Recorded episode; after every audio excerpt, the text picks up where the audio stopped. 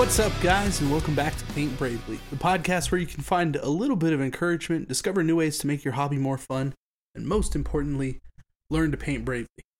Now, today we do have some fun things. I think we have a good main topic. I think it's solid. I'm I'm anticipating it's, it's going to be good. Uh, but we do need to throw this out there. We are kind of in a rush because Dune is out on HBO Max, and we want to go watch that. So we're gonna hop to it right quick, see what's going on. Brent, what have you been up to in the net, in the last couple weeks? Well, I subscribed to HBO Max because I hmm. needed to get caught up on Babylon 5. Right. You know, I've had had 25 years to do this and I've been hmm. procrastinating, but the time has finally come because they're giving Michael J. Straczynski an extra chance to try to get it right this time. It's coming back around. oh so yeah, yeah. Yeah. Okay, I forgot about that. That's why. Yeah, we were talking about that. It makes sense. Uh, reboot or sequel I think reboot. I think reboot. by the same people though. Yeah, the same main main guy, the same showrunner, Okay. writer. Yeah, well, that's good. There was that's there was one guy who like drafted all five seasons and wrote like ninety percent of the episodes, Oh, wow. which no show has basically. No, nobody Yeah. does that. That's too much work. Yeah, and so back in the nineties, it was a show that had like a five season long arc apparently, or four seasons because some got rushed and they, whatever. But it was like it had an actual arc instead of just new planet every episode. Which was Right. uh, apparently kind of cool. It also Yeah. had very bad CGI, very very bad CGI. At the time, groundbreaking for TV. Yeah. I mean, that came out And, uh, like Toy Story era, right? Yeah, I mean it was early CGI. It was yeah. uh, and with any you know uh, sci-fi or fantasy show or movie or whatever, I'm always looking for for inspiration. Of okay, do I want to get like a model of anything in here? Sure. And not a ton, honestly, not a ton. Partially because of that really bad CGI and That's funny. uh, a couple of the alien ra- races look pretty cool, but some of them look really dumb. So yeah. there's that. I mean, too. that's the thing, right? With like ship designs and I know like a lot of people liked that show and then a lot of people didn't and it was because of weird stuff like that. It's like this this doesn't make any sense. Like come on. Give me my my Star Trek with just flying saucers with stick engines out the back. Like that makes perfect sense, right? We're used to that. Yeah, man, I was digging back into the the history and all the old forms, and and people used to get really angry about Deep Space Nine, like ripping off Battlestar Galactica, because apparently they came out at like the same time and had some similar themes running through them. But they, look, this Yeah, is this is all in the past, and this is this is not directly related to paint minis. Uh, Although I have been painting some minis can- while watching Battlestar Galactica, you know. Yeah, that's a Uh-huh. good way to, to relate it back to. It's like, what do you do while you paint your minis that's like makes you the most productive, right? And this just this isn't the main topic or anything. I'm just throwing this out there because we're kind of hitting on that. Like, uh, I also wanted to talk a little bit about an audiobook that I've been listening to. That's my thing that I like to do when I'm painting. So, like, is that what you do? You just like throw on a, a Babylon Five or The Office and you just get to it? Yeah, I- I'm actually more more audiobooks myself, but Mm. hey, neither of us being are being sponsored by Audible right here, so we don't need to talk about that. Oh well, fine. Yeah, they Amazon wants their ad spot on Paint Bravely the podcast. They got to pay, you know. You know, I could probably arrange that. It's really the thing you do. Just talk to somebody and then they go, "Oh, sure." Mm, it's kind of mhm, it's kind of mhm, how it mhm. goes. Like, um, yeah, Now we do have a a main topic today. We we uh kind of hashed this out ahead of time. We wrote Mhm. down an idea for a main topic. So a little bit later in this episode, we're going to be talking about why it's sometimes okay or even good to just paint the box art, just reproduce that old box art. Yeah. So we're going to get there. But first, we got our updates. We got we got stuff to talk about. We've got you know what's been going on the past couple of weeks that that gives Yeah. us an idea of some some wisdom or news to pass on. And I've I've got more news than wisdom, but Casey, right. you have wisdom for us today. Do I? So Do I? Are you sure? I'll- like, I'll are you sure? up. You can you can choose Uh, anything you did in the past hmm. couple of weeks that might Wisdom. seem wise to somebody. That's a good point. Okay, okay. I got I got something then. Okay. Uh I decided um to move to a 2-week schedule for uploading on YouTube, which I've been doing uh I've been doing every single week since I started. And that was was that 3 years now that we've been doing this? Like a long time for for like YouTube and and weekly uploading, right? Like doing that pretty rigidly. Like I think I've only missed like one or two weeks um out of the whole time. And that was like either I was like deathly ill or I was on out of town or something and I just couldn't. You know, there's no no choice. But uh yeah. So I've been doing that and and you know what? It's just not worth doing. Like putting so much effort into making a video that's like you know i like doing that but um what i was getting back out of it was not exactly good i guess. Not to say that like like uh the response wasn't good but like looking at the numbers constantly like feeling one way or another about last week's video compared to this week's video compared to like something else or trying to come up with ideas constantly to like keep up with something that nobody's that nobody's in a race for except for myself right? Um so i decided to take it a little bit slower slow down spend my time on projects that i actually like to do and uh you know what? So far it's been like it it's been weird. Like very strange because it feels so weird but like it's very good at the same time. So you know slow down sometimes. You just gotta slow down. It's fine You'll get you'll get your stuff painted. Just make sure you're having a good time doing it. Don't rush it. So that's yeah, that's the nothing wrong wisdom. with taking a little more time to to get stuff the way you want it. Yeah. No, I that sounds like a good schedule. I'm I'm happy for you, Casey. Well, so thank you. expect Yeah. fewer videos from Casey, but perhaps better. You know, we'll see. Uh, yeah. That that part's Well, yet to, I mean- yet to be written. like so far, um, I've only put out one video since I switched. Um, the next one will go up on the 31st, I think. So actually, there won't be a video up from me by the time this podcast goes up. So that that's that's what that looks like. um, so it'll be the week that following week. Um, but like I feel like so far, it's not that I put more effort into the video. Like it still looks the same. Um, but I have like expanded. So I did a thing, like I painted some orcs, right? I, I rescued some orcs, stripped them down, repaired them, 3D printed new parts. Really cool. And then I was like, you know, I don't need to sit here and paint all this. Like I got an extra week. Like I'm gonna get some of my friends to paint the rest of these models. And then I'm gonna talk about like how orcs just look cool. Like no matter how they're painted. And when you put them together, they look cool together. Like regardless of whatever color skin they have or you know if they got red adornments or blue or yellow or whatever armor it doesn't matter. Like they all just look cool together. And i think that holds true pretty much for every orc. It's just regardless they just look cool together. Yeah. right on. Truth, wisdom. yeah there you go. It's all i got all the wisdom. Yeah. Um yeah.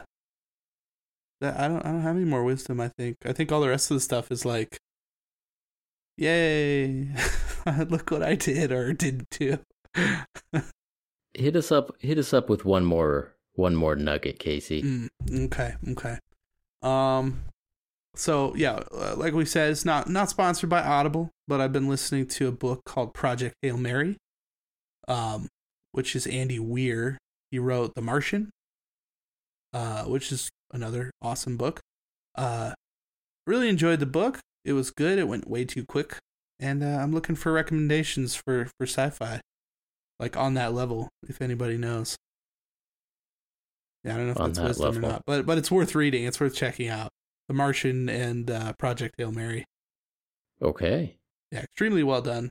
Really cool. Like uh like hard sci-fi where it's like uh, it's almost like this could have happened kind of thing where like something you know, like in The Martian he gets stuck on Mars and he like sciences his way out of it, right? And it's like it feels very realistic like how that's taken in the book. It's like crunching numbers, doing math, you know, figuring things out, and it feels, you know, real. Yeah, more science than fiction, maybe. I don't know. Nice. Nice. Well, I can't help you there. I've it's just been all Napoleonic naval books for me on tape. okay, so you went you went backwards. I'm I'm looking forwards. Uh huh. Like- uh huh. you thought about getting any uh any any war games in like some historical naval It'll happen. It'll, it'll happen. happen. come on Yeah. now And I pretty soon I'm just going to be painting up model third rate ship of the line. You know, 74 guns. Maybe get some get some frigates in there, some sixth rates, fifth rates. You know. sounds like a good time like uh i don't know you could use you could use rules for oh, whatever like is it armada i think it's like a space naval game but you could just change the the stuff out for naval ships There's there's plenty of rule sets for I mean, for high seas combat. Yeah. i have no idea like i've never looked into it Look, all all things in their time, and this time is coming. I just I just put it that way. I think that's that's a a difference between you and I, and not necessarily like a bad thing, but like if I, if I'm on a thing, like if I find a thing, like I'm all over that thing until I I complete it, I follow through, you know, like I don't know what it is, like I I, I get into certain modes, I guess, and like I I have to follow something through.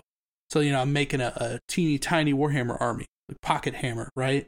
It's like I got I got to print out full armies. I got to paint them. I got to do the terrain. Got to do all this. I got to follow it all the way through to the end and be like, okay, I did it. Now what? you know? And you're like, someday it'll come, and I I can't handle that. Like it's no. I'm like, Mm. what are the what is the best naval game, historical naval game? what are the best? But like, tell me so that this can happen, and I can be like, yes, I like this, or no, it's kind of dumb. Like that's Well, that's yeah. Right. For me, it's the background noise while I'm working on other stuff right now, but I can feel it building.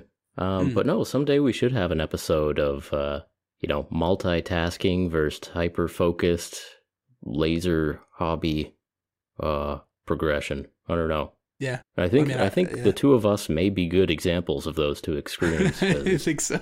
I am always working on a ton of different things at the same time, and uh, you you get focused. That's true. Um, yeah, that would actually be kind of an interesting. Anyway, yeah, yeah, yeah. for another time, perhaps. Yeah, we'll we'll save that one. We'll we'll I scribble do that like away. though.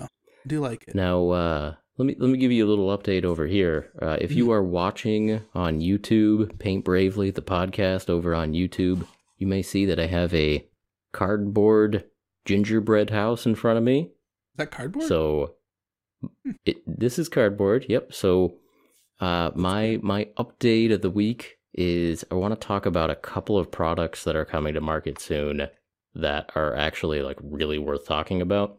So the first one I want to talk about is Frameworks from uh, WizKids, Oh, yeah, yeah, yeah. and so this is their upcoming D and D licensed polystyrene plastic kits from WizKids. Multi-part kits. Like cut Yes. cut them down with sprue cutters, put them together just like a GW kit. Yeah. hmm It's a big deal. That is a big deal. Yeah, use your regular old uh, plastic cement to put them together if you want. Like comes on a sprue, you, you clip Yeah. them out, you put them together like a plastic model kit. Yeah. So uh, I got my hands on the first example of frameworks uh, last weekend.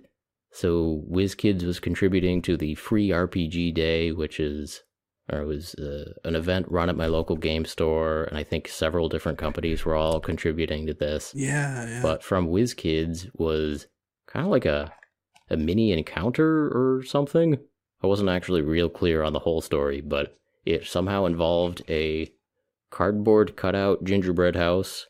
sure. It came with a eight by eight tile thing really? so it's like a little mouse pad here with eight by it's it's uh it's a mouse this was pad. this was free. yeah. Or or it was given out to stores as promotional material and Sure. I uh got You my guy Brendan to, to slide Ah. it to me uh, on the down low on the I could proper day. I could see that. Well, yeah. But yeah, it's a it's like a uh, encounter mat or whatever, but it's only Mm-hmm. eight tiles by eight tiles. So okay, it's like a tiny little encounter mat that I guess goes outside of the gingerbread house, and then the frameworks part is uh, a plastic kit for a night hag, which is a witch who lives in the gingerbread house, and who has like a little gingerbread man helper, Hmm. and she has a pot that she's here, stirring yeah. up. Yeah. so this was this witch, this night hag was my first introduction to the frameworks line, and uh, yeah, plastic kit and the witch. You know, the her legs and body, and in this case, her head are all locked in place. Mhm. Um, there's there's no wiggle room on those, but the arms had choices. So there were a couple of different hands. One's holding a heart. One's just like beckoning. One's holding an apple. Um, you can change the angles of the shoulders a little bit. Okay. So there's not there's there's a little bit of customization on this one, um, but there were like a lot of bits. So there was a cauldron that's bubbling, and tons of spell effects. Like the cauldron can be suspended on like a flame spell effect, and then swirling mists, and um, all that was actually cast in clear polystyrene, which is Uh, not actually very helpful. No, no. But you know Uh, what? Like, I think that's been a staple for D and D minis for a while now. hmm. Like fire spell effects, elementals. A lot of the times are are cast in clear plastics, and then you get that kind of uh, transparent paint over the top, or use washes, and it has that certain look to it. So I think it's I think it's just more that historically that's where it's been. Um, Maybe, although maybe you know for a multi-part kit, like, eh, who cares? Like, right. make it make it gray plastic. We're gonna paint it. Like, don't make Yeah. this more difficult than it has to be. Yeah, and and it seemed like the the gray plastic cauldron was supposed to have a clear plastic like bubbling liquid glued Mhm. inside it, and it was supposed to sit on top of a clear plastic. You know, the gray cauldron supposed to sit on the top of the clear plastic flames, Yeah. and coming out of the cauldron is supposed to be clear plastic mists and vapors, and all culminating in like uh, a vaporous gingerbread man kind of poking over the shoulder of the the night hag, the witch. Sure. Sure. So I left out a lot of the spell effects. Uh, I'm Right. you know, we can talk about this someday too, but I'm actually not big on spell effects most of the time. Hmm. Um, or I'll just maybe if I get like really into lighting effects, you know, if I go through one of those phases or something, maybe I'll be more into it. But for the most part, I like to to imagine the spells, or you know, see her beckoning, and Mhm. not beckoning with a ton of crap sticking out of her hands. You know, but, That's that's true. I think I'm I'm right there with you. Like unless you're doing some kind of OSL or some specific type of effect with your paint job, like where the the item or the bit is helping to sell that effect, like then there's no reason to really have those there. Um it also I don't know, like I feel like in a lot of cases extra bits like in particular like knives and pouches that aren't pre sculpted into the model look seriously stupid just glued on sometimes. and i so i just i don't i don't bother Yeah, sometimes they Yeah. can.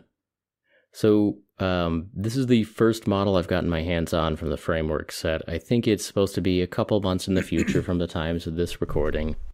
Um, Sure. But they are starting to pop up on various websites, like for sale, pre order sort of stuff. Yeah. And so we're starting to see what the range is going to look like and what the prices are going to be. So, like, a lot of the range is male human fighter. And so that'll be a $15 kit, comes with one model with a decent number of options.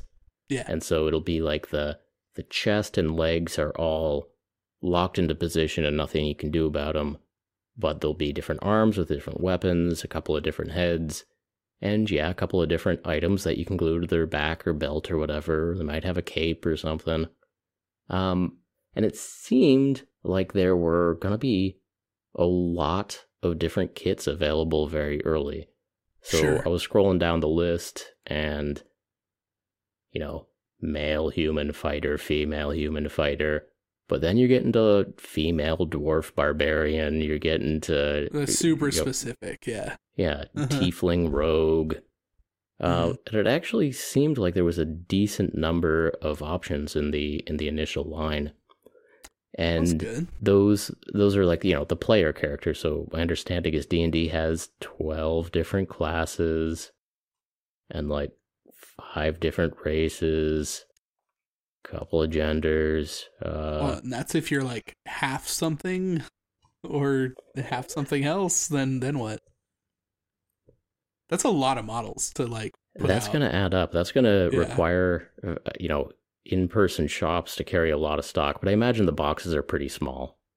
I mean, they Or- I, they probably So- are, and so- if so you they- see those Yeah. those D and D sections in most hobby shops, they're already huge.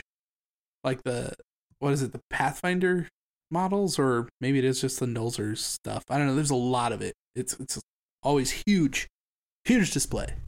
That's true. At least, at least in my stores.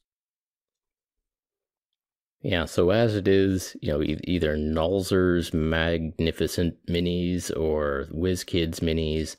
Like right now, they're PVC models. Sometimes they're pre-primed. I don't know, but they're you know PVC. To me, is an inferior uh, plastic for for making models out of.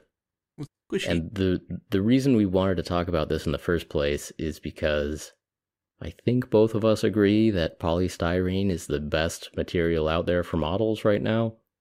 I would Uh, I would you know, say that. Yeah, I would agree. metal, resin, whether it's cast or whether it's 3D printed, uh, and then PVC, all inferior compared to just uh, injection molded polystyrene. Yeah. Uh, yeah, it's it's lightweight. It's relatively durable. More Mhm. glues work with it. It's easy to sand and file and cut and modify, and doesn't break under its own weight. It doesn't bend. Yeah, it's super. I mean, it is like it, essentially when when that stuff came out and they started making kits with it, it was like revolutionary, right? And that's why Games Workshop has been on top as far as their kits go for a long time because they've been using that for a long time. And now, with the way that they're 3D sculpting and cutting models up, it's even better. You know, it's like it goes hand in hand. So you get some really cool stuff out of that material, and uh, I, I don't think we've we probably haven't seen the end of its capabilities, but uh, I think we're maybe getting close to the limit. But I don't think there's anything out there that's going to be better. Right. Right. So, you know, obviously Games Workshop I mean, first off, obviously there's been uh you know, model cars and airplanes and and battleships made out of polystyrene for a long time. Yeah. And uh you know, Games Workshop makes most of their stuff out of polystyrene and it's good. Uh, you can make high detailed models with that. Um and there are a few other companies doing polystyrene models, so You've got uh, Warlord and Mantic and and Weird, uh, probably Yeah. a few others. But the the Uh, reason that I think Infinity is Frameworks now. is is newsworthy is it's D and D. Mhm. WizKids is a big name in that space. Uh, I mean, as it is, you can go into like a lot of local stores and see racks and racks of Mm-hmm. WizKids models, even like kind of crappy uh, Yeah. PVC models. Um, so this is going to be nice models that are customizable, available for people's player characters in D and D, made out of a good material, and are going to be widely available. So I think this is yeah, this is this is a big day, and I'm excited. Yeah. Oh, I, I I think I'm right there with you. Um, after having seen the the lineup and some of the monsters, especially some of the larger monsters that are coming out, like, um, they're really focusing on adding a lot of bits so that you do get a lot of variety out of one kit. Now, that also means that they are charging a fair amount for their models.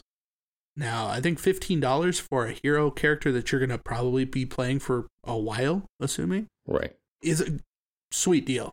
Like for a good kit, you know? Um, Yeah, if you like it. So so like I said, Yeah. the you know the chest and legs, no customization there. And if they're and if the line is already starting off, you know, everything from male human fighter to female tiefling rogue, I Yeah. mean, there's there's not exactly going to be, you know, male human fighter variant 5. I don't think that's coming along anytime soon to get like different armor and stuff. Um, sure. so so in some ways, you know, there you better like the armor that's on your race and class, Yeah. or or but else I mean, I that kit there's still a might good not, variety. you know. Um, At least but the but you can get you know something that represents your character, a couple of different head options, a couple of item options, a couple of weapon options, and if that at all jives with the character that you're making in your next game, yeah, the the price for those kind of player character kits are fifteen dollars, Yeah. and I think most people, I think that's going to be worth it for most people. Yeah.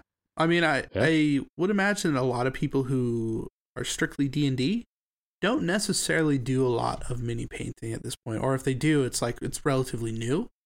Uh, it seems Mhm. like you know, it- from what we've seen in the last few years, like it's it's starting to become a thing where like oh you know you sit down and you paint your D and D minis and you know like there, there's always been the terrain aspect of painting that stuff up, but I think having those pre-done models and now multi-part kit models for the first time like is going to open and expand this hobby into a much larger audience than we may realize i think And that's that's one of the reasons I'm so pumped about this.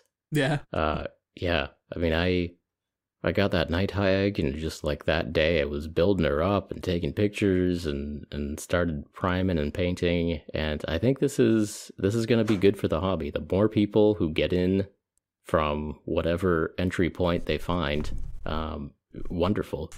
Of Yeah. course, you know Warhammer and Wargaming has been a great entry point for mini painting. But if eh, you know, especially with the rise in D and D, the more people start painting because they're having fun with D and D, the better. So, Yeah. right on. Yeah. Yeah. Um are there any downsides right now that you can see So I will say that uh, just on the one model I had, the assembly. So it's a it's a witch, and she's wearing like a, a robe or rags or whatever, kind of a Mhm. robe like sort of thing. sure and the the way the assembly went is there was like a front half and the back half of you know her torso and legs yeah and so anytime anytime there's a joint on a robe it's kind a lot of times it's hard to hide where that Yeah. joint is yeah. and so in this case you know there was like, essentially a a join line from one shoulder all the way down her side down her leg down you know back around up the other leg up up to the other shoulder. Yeah. And you know being very careful with my model glue i was able to get that pretty good. And then i was you know able to scrape that back down with my hobby knife pretty good. Yeah. Um and a couple of the bits are made to kind of cover that up a little bit but oh okay. So we'll they see. considered it. Yeah. Yeah we'll see how the the other models go together Yeah, the- maybe that was just ones. something that was a problem with this but it was one of those things like oh not not the best place of of joints so you know just fair review there but I, uh, once i got it primed it looks pretty good it looks pretty Yeah. good i mean Um, i will say that like most models that have robes in general Yeah. have Mhm. some stupid line like that like even expensive ones like i i just put together that nagash which is what like a hundred and fifty dollar msrp model and there's just the gnarliest gap down both sides of the robes. Like and it's like come on guys. Like really? It's ridiculous. Um i mean i had to use milliput to fill and sand that stuff down like you know spend an extra four or five hours doing that. So Ooh. Yeah. So i mean it's not uh, So- it's not that that uh that's necessarily a fault. I think it's a, a general thing with robes so you're right maybe other minis might be a little different right I, Yeah. I think that's the case. And uh, in this promo pack, there weren't instructions. I, I don't know if Brendan just Really? forgot to give me like the, the instructions. He's like, "Oh, uh, here's this thing that goes together to make a gingerbread house. Uh, Brent's like it. this He knows how to build tiny little play mat. Uh, here, here's the sprue for the night hag." Yeah. And I don't know if there were instructions in there, but yeah. So I was. I mean, it's one model. You can pretty much tell which bit goes where. Yeah, that's true. It's usually fine. But yeah. By the time I got to the clear plastic like spell effects though, there were like Uh. seven pieces of clear plastic spell Oh, no. effects that were all just like flame or mist or I did not get the one of them was pretty distinct because it had a giant smiling gingerbread man on it, but uh, there, there were Right. six that pretty much blended together in my mind. Okay. And so I was just like, no, I'm not.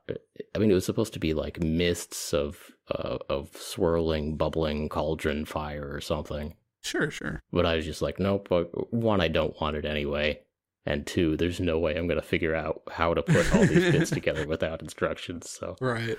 Well, and it's nice to have extra bits anyways. Like if you ever want wispy uh smoke stuff, like that that can come in handy. Like I can already think of a couple things that I would have probably used that for. Like even yeah, recently. or or a burning ginger man. Yeah, That gingerbread man. Incredible, yeah. Burning gingerbread man. Like oh, let's paint that up. That sounds like a good time. Yeah. Like, So, what story is Looking that? online, the MSRP for the Night Hag kit, this this uh, witch that I have here, that's twenty five dollars. So the Yeah. price for like the player characters, the the male human fighter, Mhm. looks like fifteen dollars. Okay. Which for a player in a game of D and D, cool. That's a that's actually I'm I'm cool with that Yeah. price point.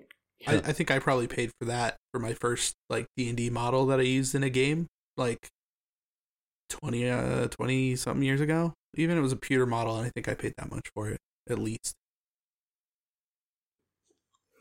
Yeah, uh, and and so I think fifteen is fine. Yeah. But if you are like a DM or GM or whatever, and you're you're trying to collect a bunch of, of monsters and villains and, and minions, Yeah. I think it's going to get expensive fast. So The the, the- multi-part stuff, yeah. yeah. So the slightly like the larger sized enemy monsters, so the witch or a troll or an ogre, those were at the $25 price point. And depending on the kits, like maybe, so like the witch is at 25, maybe, maybe. I'm glad I got it for a free promotional uh, weekend, but you know, if I needed a witch with gingerbread men, you know, if I was in the mood for that, I'd maybe Man. spend the 25, you know, it's It's so specific. It's really for- for specific. that. but if I, I mean, you know, like I'm sure you can get rid of the gingerbread man, but like, you know, I mean, I don't know. It's hard to say because, like, you know, uh, a special character for uh, Age of Sigmar is like 25, 35 bucks, mhm. and most people are just like, whatever, that's fine. I want that guy. So, like, maybe, but then again, I don't know. Like for a one shot kind of deal, like, Yeah. oh, let's go to this hag house and kill this gingerbread man. Like, was that an hour, two hours, maybe? like, I don't know. yeah. The so that one seems really specific, and uh, I don't know exactly whether or not they're ever going to be selling their uh, their cardboard gingerbread house or the the little encounter that went with that. I don't I don't know if that's ever going to Probably make its right? way Like into a kit. a real product or just be promotional or whatever. But You know, see, Um, that's something I might actually be into. Is like, hey, we have this thing set up for you. It's a two-hour mini game, you know, one-shot campaign that you can run with X amount of people. Here's That the, would be fun. the stuff, uh, all the the prompts for you to go through with your party, and Mhm. it's like, you know, yeah, it's a hundred bucks. This is a game that you can play, and it can change every time. You know what I mean? Like that. That actually feels more like something that they could use that for, and they might because they have that other product. Oh, I bet the business-minded folks over at WizKids are they're they're scheming these things up. Oh, I'm You- sure you they better are. believe they, it. they scheme a Oh, lot of yeah. things up, don't they? They do, they do.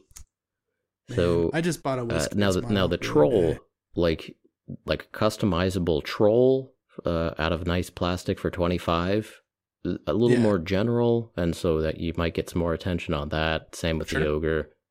So the the the one that seems like it might be a miss though is they have sets of five enemies. So buy a set of five orcs, and you can, to a degree, it looks like you can customize each of the five orcs. You know, again, same legs, same body, but a couple of choices for for some of the the arms and knickknacks. Yeah. Hmm. So they've got like a set of orcs and a set of kobolds, and the pricing for that is fifty dollars for a box. And that one to me, fifty dollars for five kobolds. I mean, they Yeah, looked like they were pretty good kobolds, but uh, they, they look good. I don't know. I don't know. tough. That's That's 50 really fifty dollars for five kobolds. That's Um, I The bet they'll, they'll sell. is, they'll uh, sell. yeah, maybe will. not.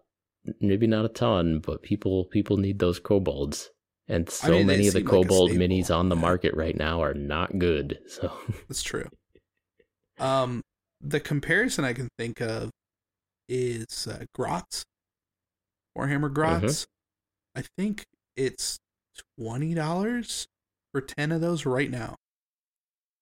Might even be cheaper. and and those are all monopose though and i mean Sure. the the little image i saw as like a pre-sale on some random website made it look like each of those five kobolds had two or three different variants you could build them as that were each kind of unique and cool looking and stylized and fun yeah, you know, so I wonder that uh, but uh if it come if they come with extra arms, extra head, extra different things.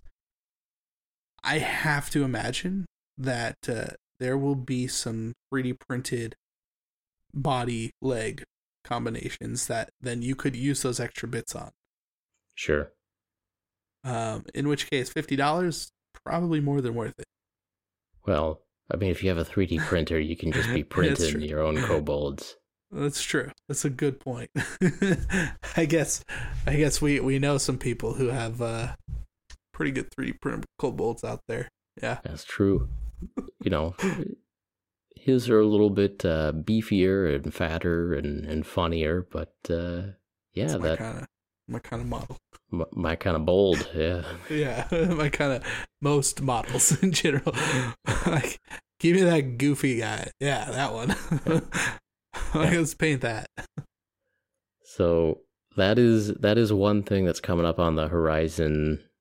I don't know if it's late, late, late 2021 or early 2022, but I'm excited about frameworks. Maybe get some more D and D people into like Painting. actually working with nice models and and Yeah. taking taking customization and painting a little more seriously. I mean, hmm yeah, if you're if you're starting off with current WizKids with like the floppy swords and like nasty caked on pre-primed, um, I can see why the the culture of really caring about your paint jobs hasn't totally caught on in the D and D world yet. I can see that.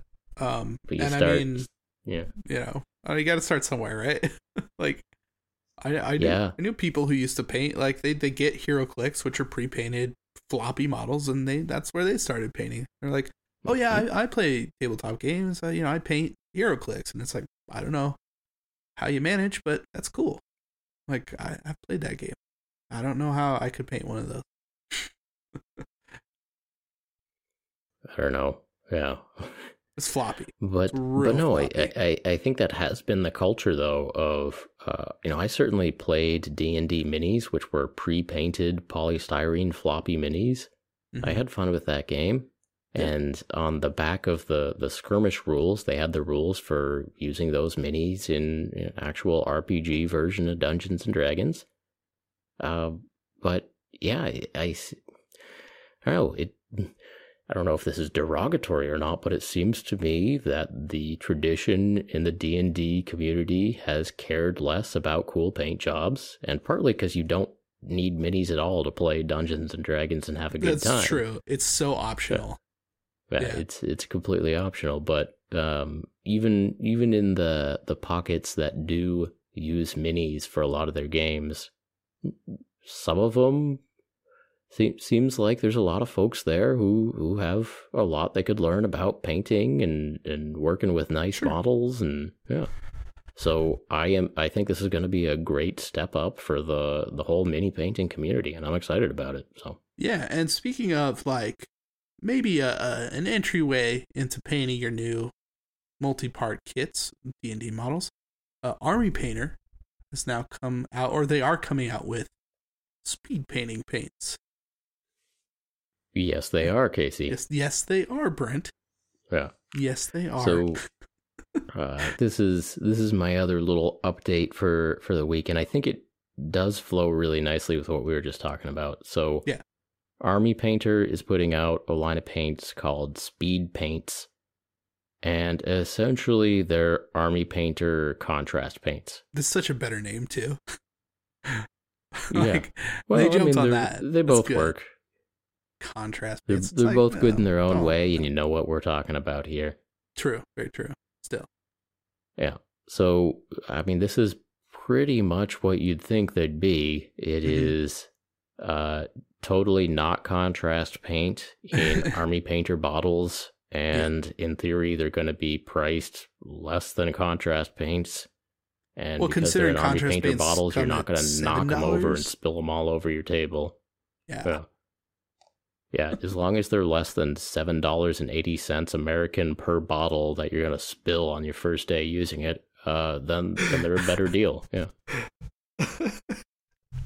yeah, I still like I I understand the spilling. I think we've I've mentioned this before. Like I still haven't actually spilled a bottle of wash or contrast like ever. yeah. I mean, and it's, and it's I've I've seen people do it in person too, and it's like what what why how? I've seen you do it literally like spilling washes. yeah. Again, Danny, we're sorry. We're sorry about your family's kitchen table. Uh, we tried to clean it up, uh, but probably if you still look, there's like a little bit of redder wood Yeah. there in the center. Uh, There's a there's a small possibility that that I mean, we be true. we I don't think fast. so. I, don't was like, Casey, so. get them, get them paper towels, Casey. yeah.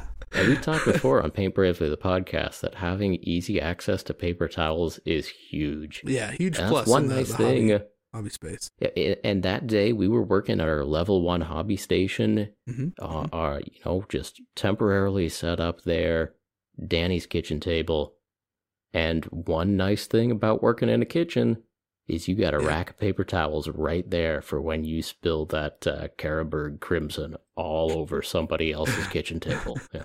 Yeah, but see the thing about these army painter paints. When you spill that's not gonna somebody else's Carroburg yeah, Crimson all over somebody the kitchen. else's.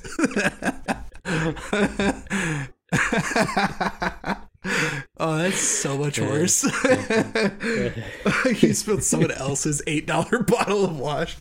you bastard. There's like a, Okay. a buck fifty left in the bottle by the time Brent got done with it. okay, so it, it's not just that it's that the entire top is off and it's a liquid, so that when it knocks over, it all spills out. That's part of the design. The other part of the design is that the lid doesn't just come off; the lid stays on top of the bottle, sticking up. It's a lever arm. It is sticking up Uh-huh, there as a trap for you to push it, over. like gives it momentum like instantly. It's it's yeah, that it's not it's not sticking up like in the center of mass or, or, you know No, in the no. center. It is sticking up to the side, so it's Yeah. already weighting the bottle in that direction, and just the slightest touch on that perfectly positioned lever arm, just seven dollars and eighty cents gone. You know, Yep. plus like a couple cents worth of paper towels, and like your sure. your entire mood for the evening. Yeah, But right. Your pride. That's all. Fine. The point is though that with the army painter speed paints, that's just not going to happen. Right. It's just not. It's not So- going to happen. at least one other company. I'm trying to remember. Was it Scale 75? Yes. Uh, yeah, instant colors scale seventy five. Instant Color, Scale 75. Yeah. So, you know, the he- heavy washes, heavy colored washes from Mhm. other companies are not a new thing.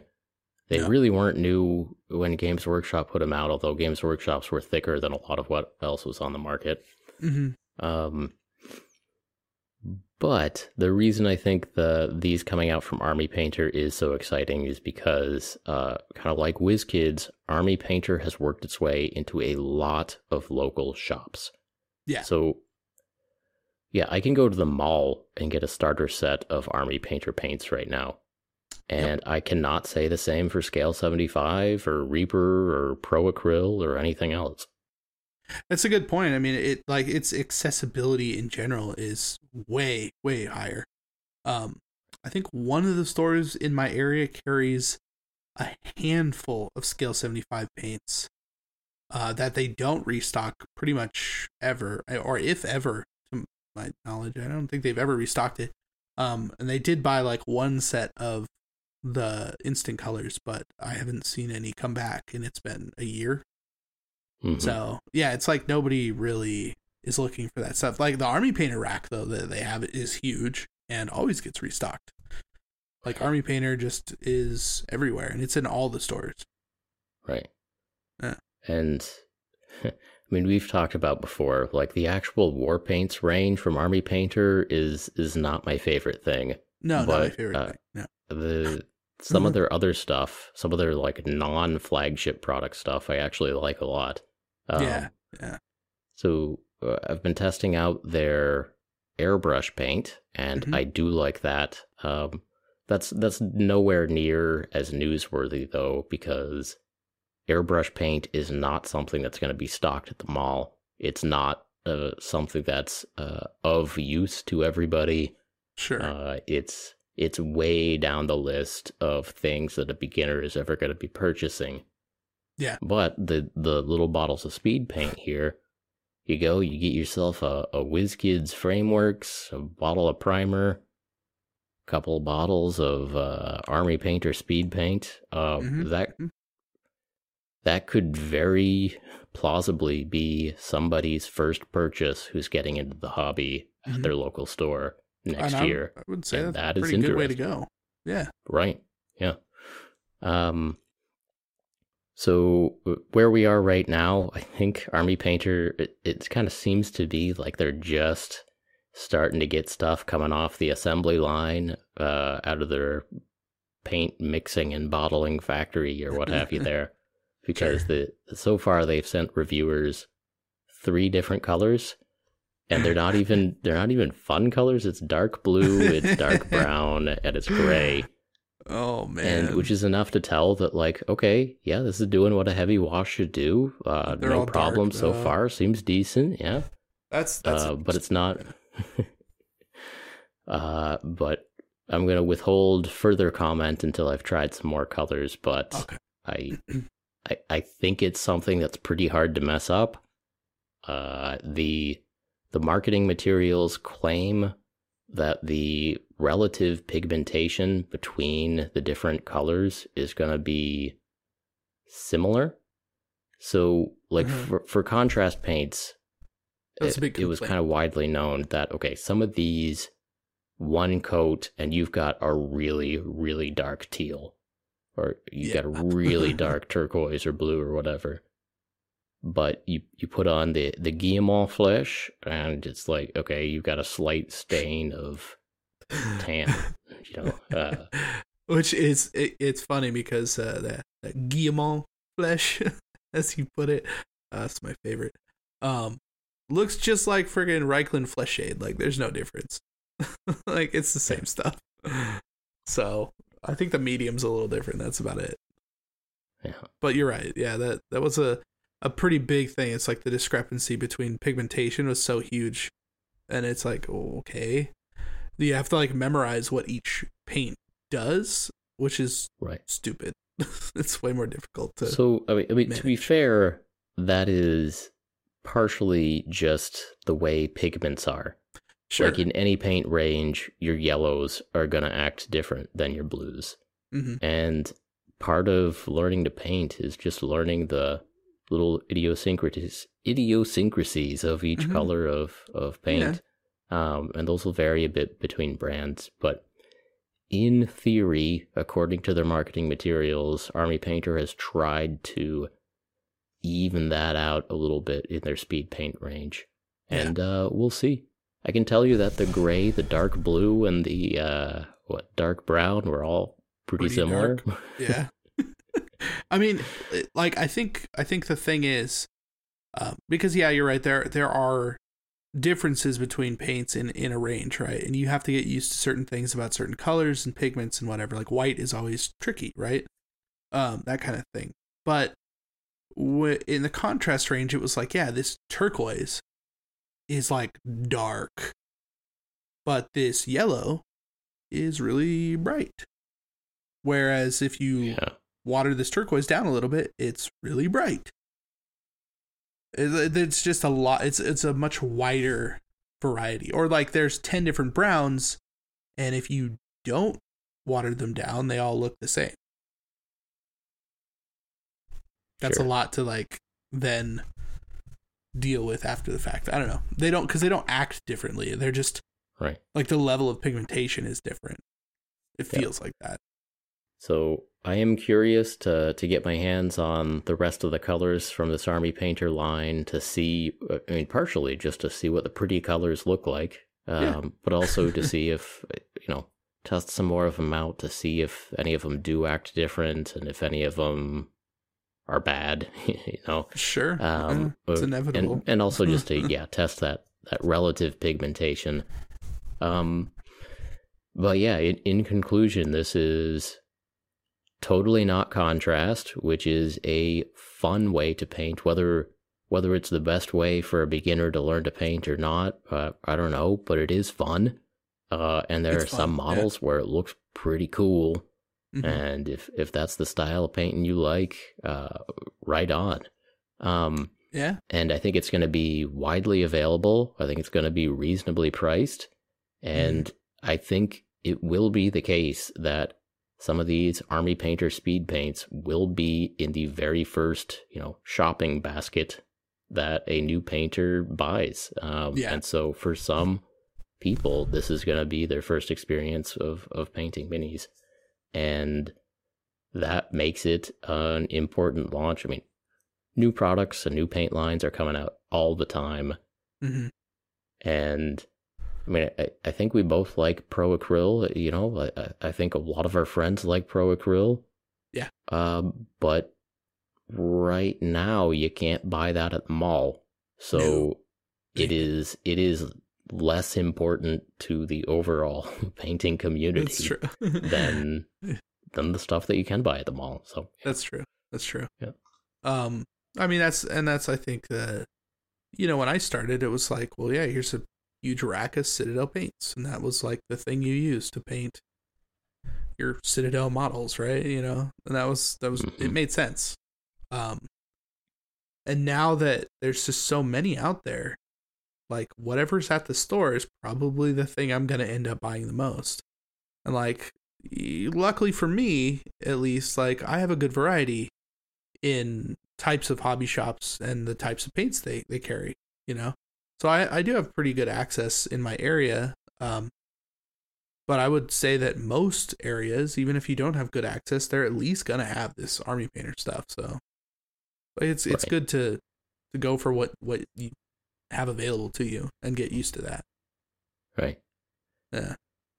And I mean, yeah, in in some ways, Army Painter is sort of like the off-brand to Games Workshop, and so It, it's it's uh, always felt like that to me. Like they're yeah. They're the the diet coke, right? They're the the off, not quite, or the, no, uh, they're the Doctor they're the Doctor Thunder, Doctor Thunder, the, Doctor Yeah, Perky. there you go. Wait, is Doctor Pibb the same thing? No, it doesn't matter. Doesn't- doesn't Mr. matter, Pibb is like the the Mr. knockoff Pibb. brand, but it's still Pibb. like a good brand. Like I like Mr. Pibb. That's a that's a good like uh cherry cough syrup soda. You know what I'm saying? That's that's a good Alright. one. Um, but yeah, the, your Doctor Thunders or your Mrs. Plebs or whatever. eh, That's when you start getting, you know, way off brand. Shasta, Oh yeah. Shasta Cola. Yeah. And um yeah, I mean I also really like Vallejo, like just Yeah. flat out my favorite line of paints has been Vallejo for a while, and uh, you know maybe I'm sure that that'll come and go over the years, but that is that is a solid go-to brand. Uh, but or at least near me, it's it's hard to get. Like Yeah. it, it's pretty much a you have to order it for for where I live. Where Yeah. I live, no local stores are selling Vallejo. Um, and it seems like you know Games Workshop, Army Painter are more locally available. And in terms of big product releases that we should all be aware of, yeah, good to keep an eye on what Army Painter is doing. Yeah. I mean, yeah, because I think that they're one of those companies that they come out with so much stuff, and like we've talked about in the past, it's kind of hit and miss. Um, but uh, you know, I think Mhm. they're they they probably have more hits than misses. Um, like a lot of their paints, I'm just not a fan of, but uh, some of them work really well. Some of them are just good colors. So it's it's a weird thing uh, because it just depends. Yeah. Yeah. And and in some ways it doesn't even matter if they're any good or not. They are they are in so many different multi-packs and under so many like slightly different branding and and uh they're they're everywhere. And so they are culturally important to us whether Sure. they're any good or not. And, and Yeah, like you said some of them some of them are good too. So, yeah. Yeah. Yeah. Yeah, that uh, what is it? Rain brain matter beige or something? That's that's a good one. Good color. Anyways. like the one that I Actually, I can't re- I can't used. remember if I actually like that one or not. But are you, are you recommending that I give that another shot? The Brain Matter Beige. I, I want to say that one I've had some success with uh, for doing Okay. like undead skin tones and stuff. Uh, my my go to right now that I've been really enjoying that I feel like is is uh, I don't know like the paints just work for me a little bit more how I want them to is is using Pro Acryl and uh, and Scale seventy five in conjunction like a lot of base Hmm. coating with the Pro Acryl a little bit of highlighting and then a lot of the blending and glazing with the Scale 75s worked really well for me so uh, both paint ranges not available locally pretty much at all. Yeah, Unfortunately. I've seen neither of those at my local mall. Yeah, Yeah, right. No, it's it's definitely Right. not something you're gonna find. it sucks, but whatever. What are you gonna do? all right. So that was that was my update. Two interesting product lines, which I think are important because they are going to be part of many new painters' uh, uh, setup. So I think you're right, yeah, and I, I am excited Yep. for the the contrast or the speed painting, whatever.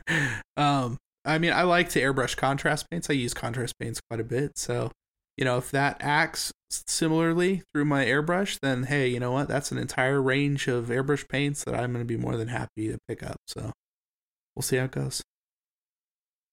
right on. Yeah. All right, you got uh, you got anything else you want to tell us about, or or should we get into our I our think event? I think we should get into our uh, our main topic at this point. I mean, I always have things to talk about, but uh, whatever. Oh, our, our friend Neil at Real Terrain Hobbies launched a Kickstarter of Yeah. um. You have written here Hobbit Hole. That's actually incorrect. They are halfling that's- that's homes. Our notes. I was gonna say halfling homes. Thank you. So, yeah, uh, they. I mean, I guess that, it reminds maybe? me a little bit of Hobbit holes, and you They- have the you have the option of a rectangular door on the front or a circular Uh-huh. door.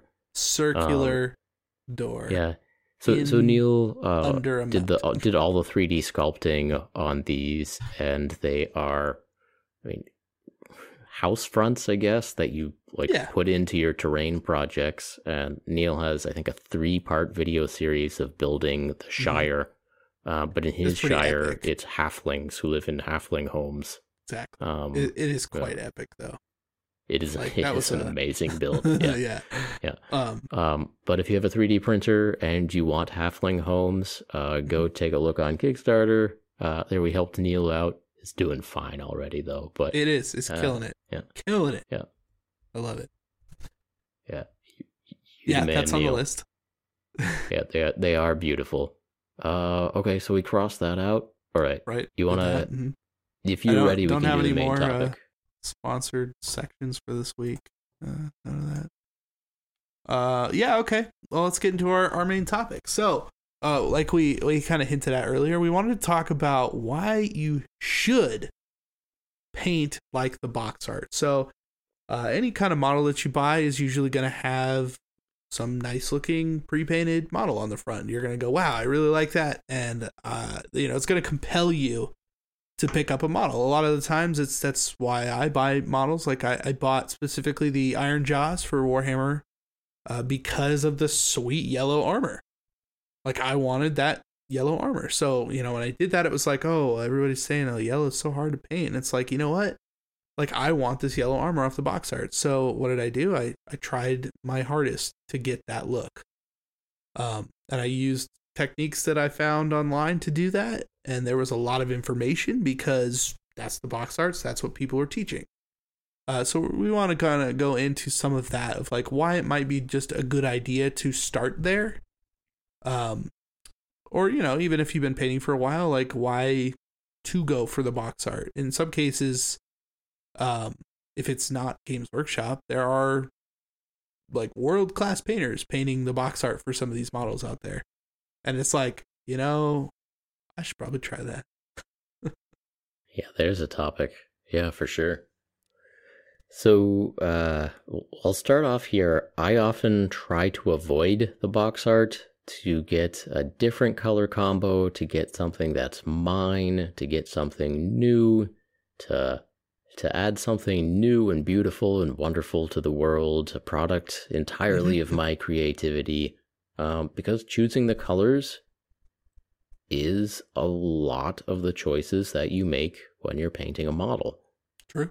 But it can feel like an amazing luxury to remove all of that decision making process, all of that, in some ways, stress, mm-hmm. and just say, these are the colors I'm going to use. Not going to mess yeah. around with trying to see, you know, what goes with this color or what I want the main couple of colors to be, or is this going to clash, or or should this be warm or cool or you know whatever yeah, all the all the hot keywords you hear floating around of how you should paint your models, right? Yeah, we we doing non-metallic metal, we doing edge highlighting, we doing sweet blends. We I don't know, yeah. or just just paint it like it's on the uh, box. You yeah. take out take out all of those decisions, and there are still interesting decisions to be made while you're painting but it's an entirely different subset and and I think that it changes the focus of what you're doing and what you're thinking about as you're working on that model. Yeah. Um I think that that a lot of it too is uh you know because even on the back of most model boxes they you know they kind of give you an idea of some of the colors that were used but it's not the whole story, right? So there's some reverse engineering and figuring out like well, why do these colors go together? Why were they put together if they were put together on the back of the box?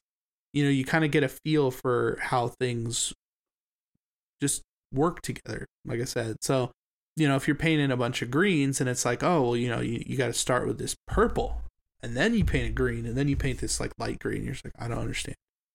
You know, well, it might not be something that you've ever actually tried before. And, you know, you see the result on the box. So it's kind of like proof of concept so, sure, you try something new. Well, and yes, if if the box does inspire you to work with colors that you've never used before, hey, that's a good prompt to to push you into to trying something new.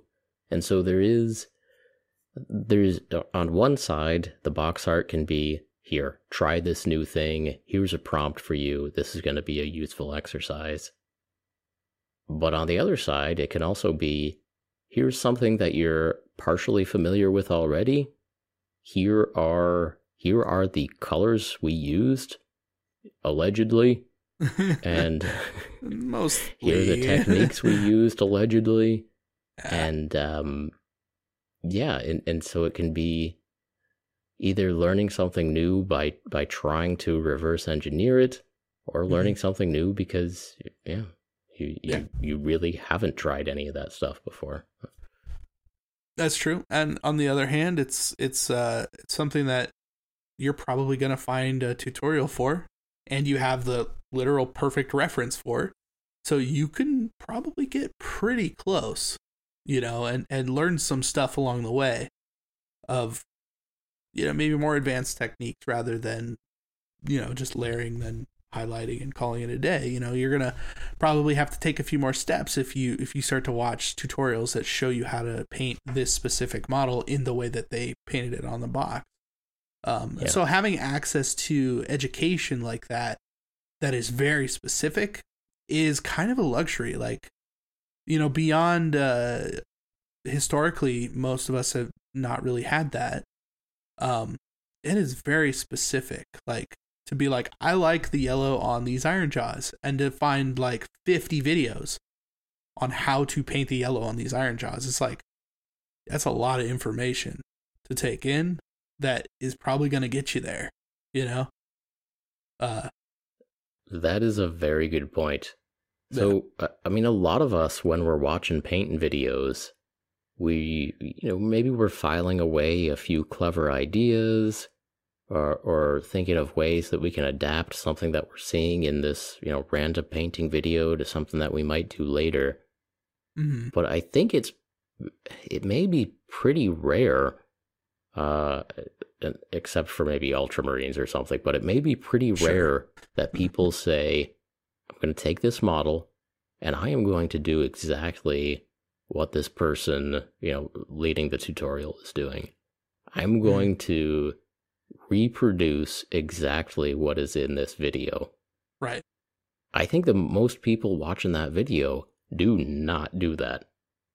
no probably not and and i think there's absolutely value to like you said like there is there is somebody in a lot of these cases telling you exactly what to do to get that box art. Not not every piece of box art has a cool tutorial but a lot of them do. So if a if, lot of if we're in that zone a lot of them do.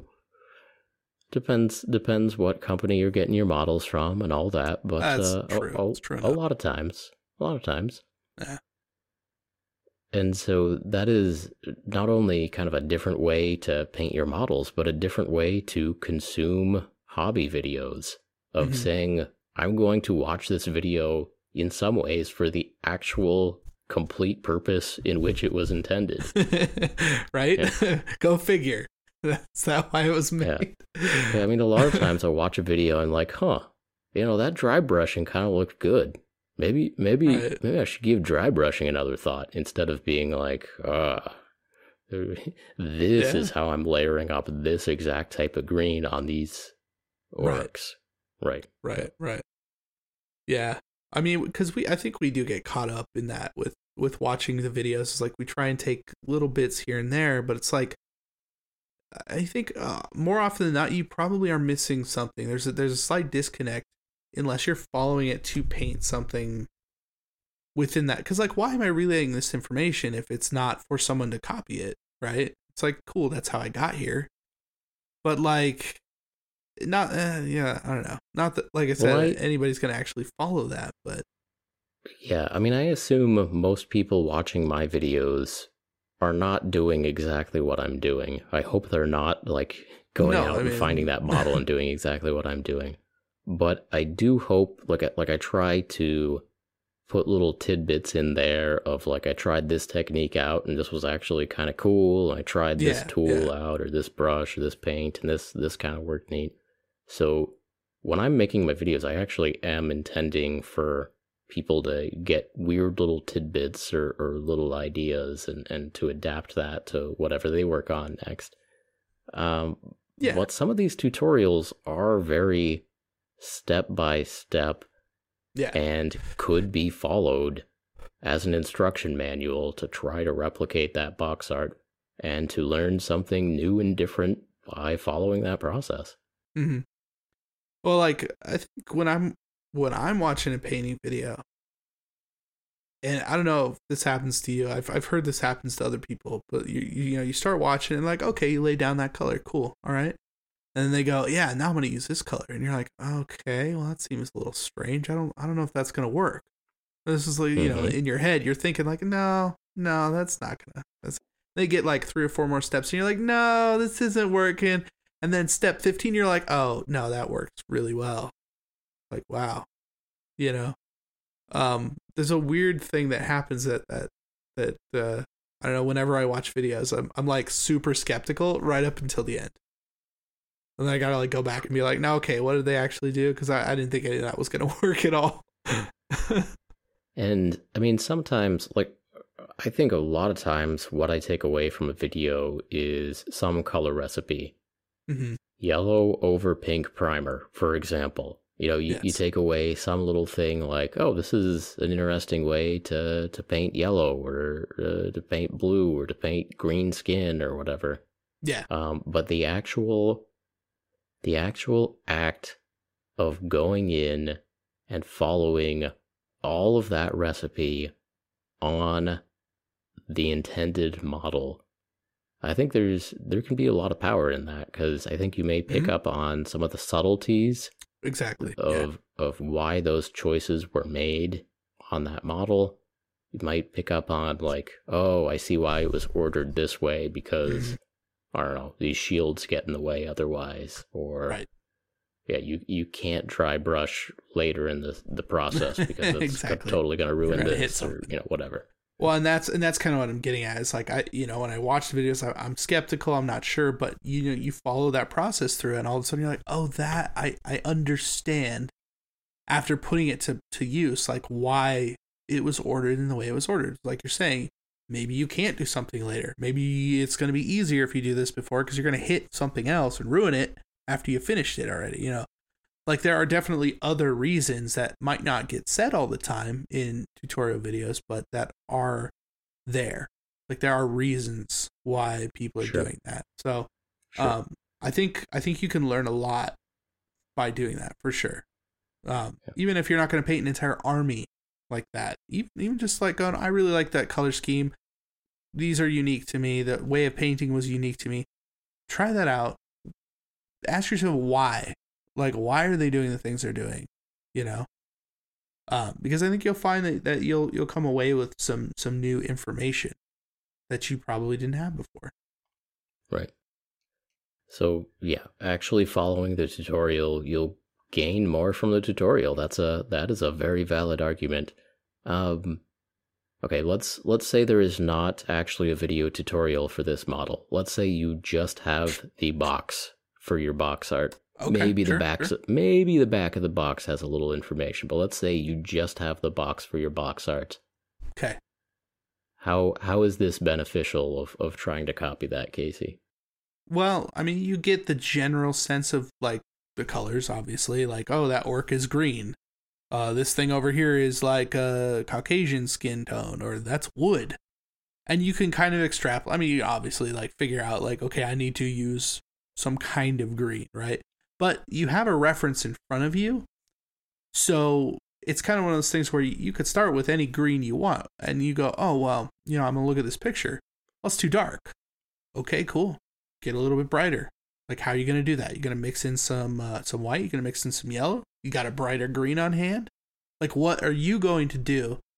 What is your solution to solve this problem to get as close as you can to that box art? And and because you have that reference you're going to know if you're right or wrong you know or if you feel like oh this is close enough you know? Like you you can see that if you know it's right in front of you. Like i love painting with a, a reference. Um, i usually print out a picture uh, like a couple different models that i like um, especially if i'm trying to paint something specific I'll I'll Google image search a bunch of stuff, print out three or four pictures, and I'll like have them in front of me. So I go, okay, I'm I want to get it, you know, the skin tone of this uh, troll to look like this. Well, I can see it right in front of me. I know, like, oh, where does that blend stop from here to here? Like, because I like the way that that looks, you know. Um, so you can kind of just, you know, get as close as you want to the actual picture. Like I said, know if you're right or wrong. Right. Massive. Now, I think this is a really good point of like actually color matching and seeing if you achieved what was in the picture. That can be hard. I mean, Yeah. a lot of times when I'm putting down a wash or I'm highlighting up or something, I don't know what the finished product is going to look like, especially when I'm just throwing down a Sure, wash. sure. And a lot of times, you know, like, whoa, that turned out darker than I was expecting, but it's still kind of cool. Let's go with it. Mhm. Or, or, or wow, that you know, I was highlighting from purple to light blue, and it turned out that the blue is really dominating. I wasn't expecting it to be quite that that prevalent, but it looks cool. right. And so that is very commonly, you know, what's going through my mind when I'm painting of like, oh, I wasn't quite expecting that, but let's go with it. Like this is this is going in an interesting direction.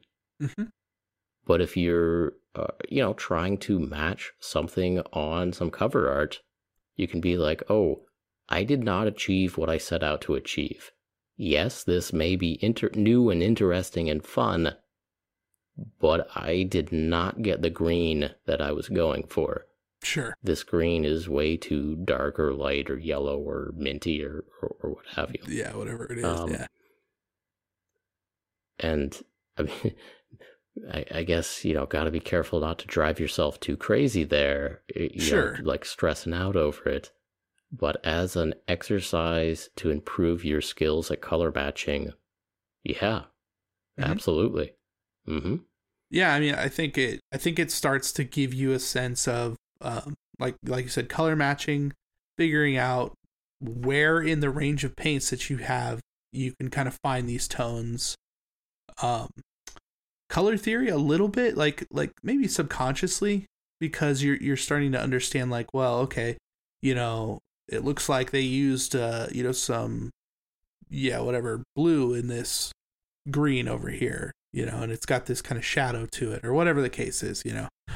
Um, or you know, like the example earlier, you said that orange, that the pink under undercoat to to yellow creates this like nice orange kind of burnt look in the shadows, and I think that you know, in order to replicate that, you start to see, well, why why did these things work together? And then you're going to do that in the future. You're going to say, well, I know that Skrag Brown over yellow looks pretty awesome. Which you wouldn't think it would. It's brown over yellow, but there you go. That's what gives you that nice blendy transition with Citadel paints. Like it's it's a thing that I've seen a thousand times in a thousand tutorials at this point, but something that uh you know was discovered early on because it just was there in a picture. Yeah. And I think there's something to be said for using your mental energy in different ways. Mhm. So, I mean, like I said, uh, when I paint, I spend a lot of time and effort and mental resources thinking about what color I want each bit of that mini to be. And yeah, it is nice to say, you know what, I am painting according to this uh, card from the game or the box art or whatever, and just say, all of these decisions are made for me. Everything I can see in Yeah. this picture, that's the color it's going to be. And instead of, you know, thinking about uh, complementary colors and, you know, what's going to go with what and what's going to look cool, instead I'm thinking about, okay, how am I going to achieve this look? How Yeah. am I going to achieve this blend? how how am I going to make this as neat as the artist did for this Right, uh, right. commission paint job on the box? Yeah. Yeah. Um I had something else for it too. Uh Yeah, you just, you know, you're you are developing different skills because you are completely freeing yourself up from the energy that you'd be spending on picking colors. Um and once you've freed up that mental energy, you can put it to to new places and maybe learn something new and interesting. That's true. Um, another another reason to do it is that um, you know, especially when you're starting out, like the box art is probably a higher level paint job than what you're probably capable of. Um, so yeah, like going through the motions and trying to get there with matching that box art as much as possible, like you're probably just going to get better because you're trying something you're, you're trying to replicate something that is better than your current skill level you know so you're Mhm. you're gonna be doing things or trying you know washes or highlights or whatever you know edge highlighting a lot of the times is like oh man that makes such a huge difference that maybe you didn't think about Yeah. before. You know, like your Space Marines go from that's a cool Space Marine to like whoa, like I can see all the armor panels on your Space Marine. You know, and you didn't even realize necessarily why until you started staring at the box art. When I started uh, painting, um, I was painting. I think the first thing I, I got out were Eldar Guardians, you know, and I stared at the box art for hours. Like I was pretty young, you know, there's not much else to do, but like looking at that box art, and one of the major things that I think helped me um, doing that was besides like you know understanding the colors or buying the paints that I bought for that army or whatever, um, I was able to see the individual areas that were painted on the models. Because sometimes when you prime a model black, you cannot see parts. And then all of a sudden you run into like there's some weird piece of plastic here and I don't know what this is supposed to be. You know? That's a really Uh, good point. Yeah, you look Yeah. at the box art and it's like, oh, well, that's that's like a grenade. That's not just a bump of plastic. Like there's a grenade on his belt. I need to paint that silver, right? All of a sudden, Yeah. you know the the different parts on the model that are there. So when you actually run into them, you're not just going to be confused and shut down all of a sudden. Like I don't know what to do. I'm going to move on to the next one. you know. Um, so that helped me a lot when I started because I just knew the models, right? I knew what each piece was and what it was supposed to look like. Yeah, when I started painting uh, Dark Eldar for for my first models, it was really hard for me to tell uh, whether their spandex was spandex or just bare Yeah, skin in between the armor plates. And if you just start start painting along and painting along and putting you know bare skin in between their armor plates, eventually you'll you'll end up at their buttocks. It'll just be hanging out Uh-huh. hanging out elf flesh buttocks. Man, Um, that makes me really want to go back and like make a whole army of just assless chap Dark Eldar. like that that makes perfect sense now. I, I completely Paint understand this army. friend. I completely get it. They're dark. They're into some stuff. Spikes. Yeah, and but you look at the you look at the box, you're like, no, no, that's No. spandex, isn't it? That's all. yeah. Space spandex. yeah, so it's so it's yeah, their their rear ends are just covered in very tight spandex, and yeah. yeah, it's not entirely Black hanging out. latex is what is going on here. Yeah, yeah. yeah, I yeah. That's how I interpret You- Dark you Eldar in general. The, you changed the finish on it, and that's what you got for sure. Really shiny. Maybe maybe put a few reflections on it, yeah, a few glints. exactly. But those are the kinds of things, right? Now, all of a sudden, you can understand what the material is. Like, is that cloth or is that leather? It could be either. But how did how did they paint it? How does the box look? Like, why is it painted that way? Right, you know, right, that's right, and right. again, you can look at the the color. Like, what? Why did they paint that white and why did they paint that brown? You know, you look at the surrounding colors and you go, oh, well, there's separation here. Like, it stands out now. Like, just just all these things that the box art can tell you. There's information there. Oh, that's a vest. I get it. Yeah. Oh, it's not just oh, he has an undershirt on. Oh, it's a different color, isn't it? Yeah, look at that. Yeah. Did You just paint all these characters like just completely naked with like armor over the Right. top. oh, it's a shirt. It's not a skin. Oh. that makes that makes a lot more sense. Just- yeah, just look at the box after you've painted everything. Ah, now you tell me. Yeah. right, right. yeah. Um, I don't know. There was a That's, uh, semi-serious point though about um, the chests, especially. Like on a Yeah. lot of characters, there will be a shirt and an undershirt and a vest and a jacket, and sometimes Yeah. it's hard to tell which part belongs to which material. Uh, Yeah. So The one that catches me off guard is uh, if they have a cape or a cloak, and there's like a you know an edge that's flipped up and over. It's like, Yeah. well, uh, which part is the top and which is the bottom? Because sometimes it, it's a little bit confusing. So you paint the whole thing, and it's like, oh, I'm gonna paint this cloak red, and it's like, well, the underside's supposed to be black, and you missed a whole corner. You know, sure. so all of a sudden you just have an unfinished cloak that like has a weird separation and it doesn't make any sense. But like you wouldn't necessarily know that without looking at a picture of a finished model.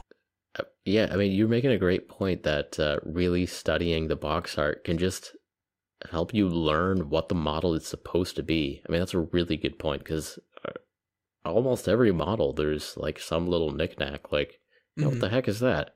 Right. Is it Like, what is that are they wearing a ring or is that like a yeah? Did I not trim that mold line? Yeah, that's what and that? that's that's what gets me right it's like did i screw this up and i have to start over or is this actually part of the model right. like is, is there supposed to uh, be a like a pinky finger sticking out at an angle, or did I yeah okay. fingers here? Like yeah, good example is i i painted a Sayl of the faithless and the Nightmaw uh forge world model for warhammer and they're resin right? And so i'm like okay cool. You know i bought these super cheap used so you know there's some busted stuff and i put them back together and i go oh no. Uh this Nightmaw which is like a a, a chaos mutant whatever um whatever you call him i can't remember. But he, he had this he's got this like funky hand right? And i'm looking at it going it looks like he's missing a pinky finger. So i like Mhm. green stuff got this out real teeny tiny sculpted this little finger and i was so proud of myself. Like it looks legit. Like it's hanging off there proper. It's like even angled with the other fingers and i'm like yes i did it found the box art like later there's no finger there it's just a little bump on the end of his like three finger hand like I thought it was this broken piece of the model. They're like, no, like you just ruined it. he looks better with a pinky finger, though. You did I'm gonna the say right so. thing, Casey. I did, yeah. but still, right? It's like I didn't know that. I just assumed, and so I did all this work for like for nothing. I even put like, and I thought he was supposed to have like this tongue that was sticking out too, because it looked like there was a busted off tongue, and I did the same thing. And it's like it looks cool, it looks normal. You can't tell, uh, because you know it's, it's subtle, but like it doesn't need to be there. I just did all this work for nothing. like it, does, I don't know. So yeah, Yeah. definitely run into that before. So, on a base level, look at any painted version of that model to see what stuff maybe is idea. supposed to be. Yeah, The box art, especially, will tell you what it's supposed to be. Um, Yeah. And yeah, just just you know, following the box art changes your focus a little bit, gets your mind working in new ways, making new pathways, learning new skills. yeah, Uh, it, it is definitely a worthwhile exercise once in a while. And I think so, uh, yeah. I I do it sparingly, but yeah, every once in a while. One of the projects I'm working on right now, I am just following the box art, just yeah, yeah, as a as a guide to take a lot of those decisions off my plate and let me concentrate on other things and you know gordon is here and i think he wants to go watch dune on hbo max so yeah. I I think I'm right there with you. Like Dune on HBO Max seems like the thing to do right now. Uh, I don't know. Seems uh kind of awesome. Yeah, I know. You're what like halfway through right now, the movie. well, 40 minutes in yeah, i was wa- i started watching a little Third. bit while you getting set up here and i mean so far it's mostly people walking around in futuristic airports but there's sweet music in the background and like i mean that's in the best way like it so far it is awesome right. Uh, is done very well. that is a sweet so far, future airport. awesome yeah, yeah. Hopefully they uh they get out of the airport and start riding some, some giant lizards or you know worms. Hey, no spoilers. Yeah. I literally have no idea. I know there are Okay. these things. I know there's a thing called uh what cumin or some such paprika, whatever. Mm, It's been a long time since I read the book, so so Yeah. I don't think we could spoil it if we wanted to. But That's that's kind of what I'm saying. Yeah, there's there's no way that we could spoil it. Like- well, on that Uh, note, That's not a thing. On that note, thank you again for joining us on another episode of Paint Bravely. If you enjoyed this podcast, please help us out by leaving us a review on iTunes, subscribing to the YouTube channel, and sharing this message with your hobby friends. As always, we appreciate each and every one of you for listening, and we will talk to you next time. Talk to you next time, friends.